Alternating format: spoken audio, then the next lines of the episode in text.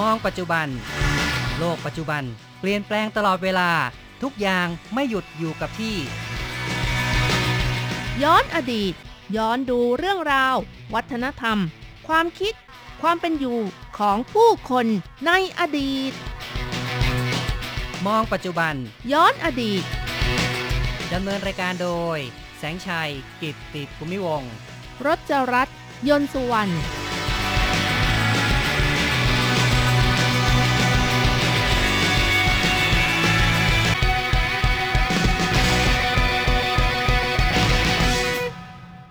คุณผู้ฟังที่รักครับ พบกันอีกแล้วในมองปัจจุบันย้อนอดีตนะครับ ในครั้งนี้เราจะมองเรื่องราวเวยากันนะครับ ค่ะ เวยาก็คือการจัดงานเลี้ยงให้กับพนักงาน เป็นการขอบคุณที่ทำงานเหน็ดเหนื่อยมาตลอดทั้งปีค่ะ ช่วงนี้ก็ใกล้เทศกาลตรุษจีนแล้วนะคะ หลายคนก็ตั้งหน้าตั้งตา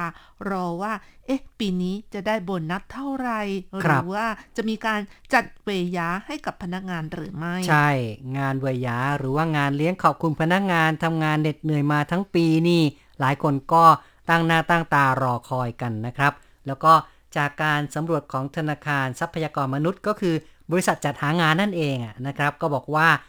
74.8%ของบริษัทหรือว่า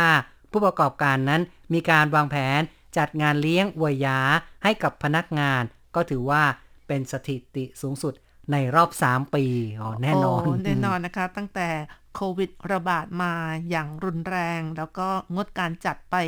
ตั้ง 3 ปีแล้วปีนี้ก็เหมือนกับว่าจะเข้าสู่ภาวะปกติแล้วนะคะใช่ครับ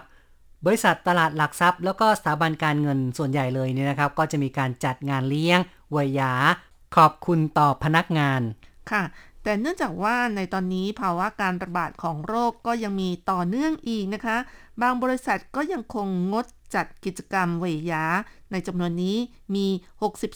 63.2%มีการนำงบประมาณที่จัดกิจกรรมเวยา เอาไปสมทบกับเงินโบนัสประจำปี หรือไม่ก็ให้เป็นของขวัญประจำปีให้กับพนักงาน มีความสุขในช่วงเทศกาลตรุษจีนค่ะ ครับ ก็มีบริษัทเทคโนโลยีนะครับรายใหญ่อย่างเช่น ASUS ผู้ผลิตคอมพิวเตอร์ยักษ์ใหญ่ของไต้หวันนี่ก็งดจัดเวยา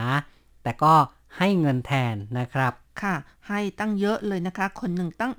10,000เหรียญไต้หวันถือว่า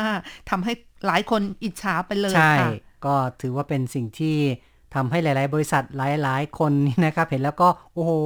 ให้อะไรเยอะแยะเนาะนะครับค่ะสำหรับในเรื่องของการให้โบนัสของบริษัทในปีนี้นะคะ เขาก็บอกว่าให้เฉลี่ย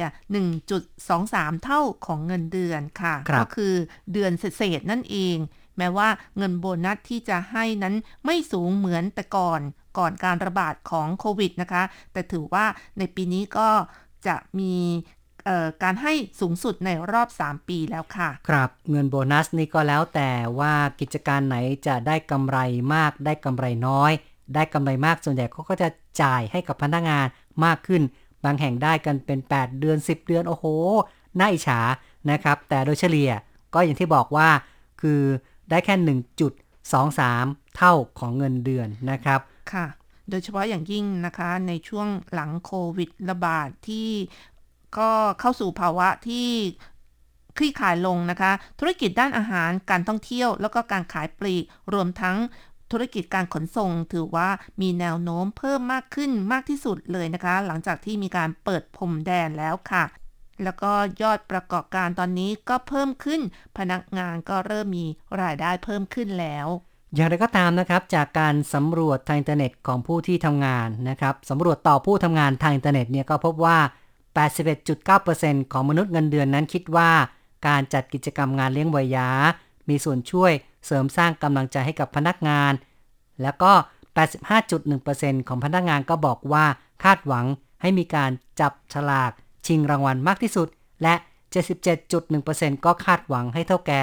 ประกาศขึ้นเงินเดือนบนเวทีนะครับ โอ้โห อันนี้หลายคนคงจะ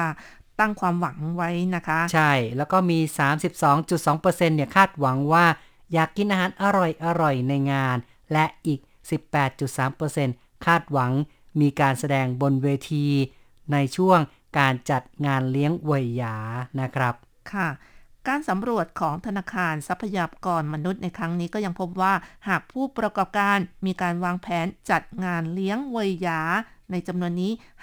54.9%คาดหวังให้มีการจับฉลาก แต่ว่ารางวัลสูงสุดควรจะเป็นเงินสดระดับพันเหรียญขึ้นไป ครับโอ้โห คาดหวังเนาะใช่อยากได้เงินค่ะนะครับ แล้วก็ 41.5%ก็คิดว่าอยากได้เงินสดระดับหมื่นเหรียญไต้หวัอืนมครับ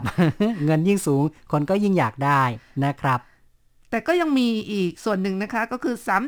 37.1%ค่ะ บอกว่าอยากได้เงินสดระดับแสนเหรียญไต้หวัน โอ้โอ้โหโหนี่ต้องบริษัทแบบรวยๆหน่อยเนาะต้องเป็นกิจการที่มีกำไรเยอะๆอะนะครับ จึงจะแจกได้ขนาดนี้ค่ะ แจกสูงแบบนี้คงจะใช้วิธีจับฉลากซะมากกว่ามั้ง ใช่ก็จับฉลากกันละนะครับ ก็คือว่าอยากมีรางวัลใหญ่ ๆ กันนะครับ แล้วก็ยังมีอีกส่วนหนึ่งนะคะ บอกว่าอยากได้เงินสดระดับ 1 ล้านเหรียญไต้หวัน อันนี้ของสัดส่วนนิดหน่อยนะคะ 2.7%เท่านั้น ใช่ก็คือ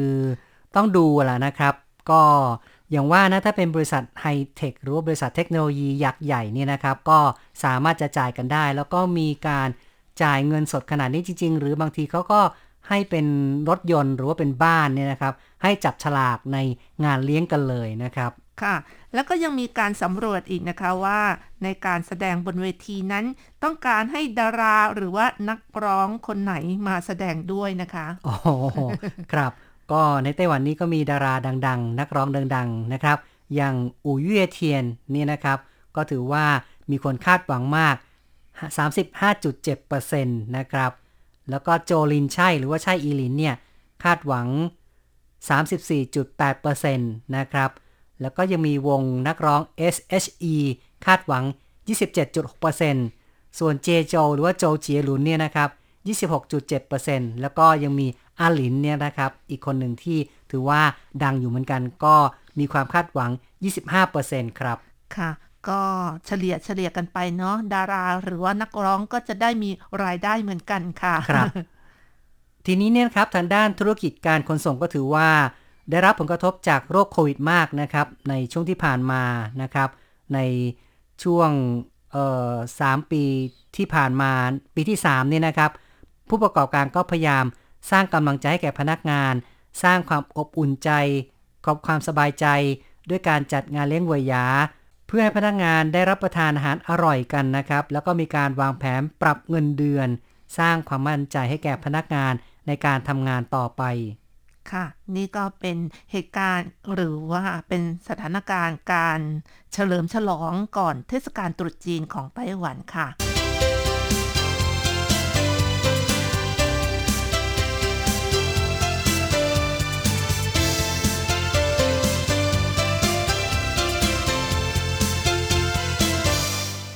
คุณผู้ฟังครับ ต่อไปเราจะมาคุยกันถึงความเป็นมาของการจัดงานเลี้ยงเวยหยาครับ ค่ะ เราก็มารู้ความหมายของคำว่าเว่ยก่อนนะคะเว่ยก็คือ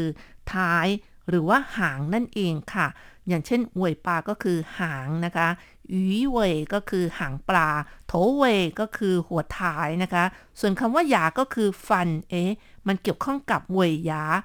ที่เป็นงานเลี้ยงได้อย่างไรนั่นนะน่ะสิแม้หางกับฟัน โอ้ ฟังแล้วงงงๆนะครับเนี่ย ค่ะ เวยาก็คือวันที่ 16 เดือน 12 ตามปฏิทินจีนนะคะ เป็นวันที่เส้นไหว้เจ้าที่ครั้งสุดท้ายในรอบปี ในวันนี้ก็เมื่อถึงตอนเย็นนะคะ แต่ละบ้านก็จะจัดเตรียมเส้นไหว้ครั้งใหญ่ เป็นการขอบคุณเจ้าที่ที่คอยปกปักรักษาคุ้มครอง ให้มีผลผลิตหรือว่ามีรายได้มาตลอดทั้งปีค่ะ เออก็ยังไม่ตอบคำถามนะว่าเวยหยาหมายถึงอะไรเนี่ย ซึ่งหยานะคะก็คือพิธีเส้นไหว้เจ้าที่นั่นเออ๋องหยาคือพิธีเส้นไหว้ อืมค่ะเวยก็คือสุดท้าย ก็เป็นการเส้นไหว้ครั้งสุดท้ายนะครับ ซึ่งการเส้นไหว้เจ้าที่นะคะ ก็มีการปฏิบัติกันมาตั้งแต่อดีตจนกระทั่งปัจจุบัน เนื่องจากว่าเจ้าที่นี้ถือเป็นเทพเจ้าองค์เดียวที่เชื่อว่าอยู่ใกล้ชิดกับมนุษย์มากที่สุดค่ะ ครับ ก็เทพเจ้าที่เนี่ยนะครับถือว่าคอยปกปักรักษามนุษย์ก็ต้องมีการเส้นไหว้นะครับ เจ้าที่นั้นแม้ว่าจะไม่ได้เป็นเทพที่โด่งดังเหมือนอย่างกับเทพอื่น ๆ อย่างเออถ้าจะพูดถึงมาจูมาจู มาจูแม่มามาจูนะครับ เจ้าแม่มาจูนี่ก็ดังมากกว่า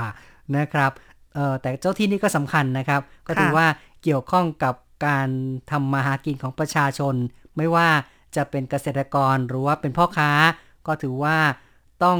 อาศัยเจ้าที่ในการช่วยคุ้มครองเหมือนกันนะครับ ค่ะ ในไต้หวันนั้นผู้ที่ทำการค้าก็จะต้องเส้นไหว้ทุกวันที่ 2 และวันที่ 16 ของเดือนตามปฏิทินจีนนะคะ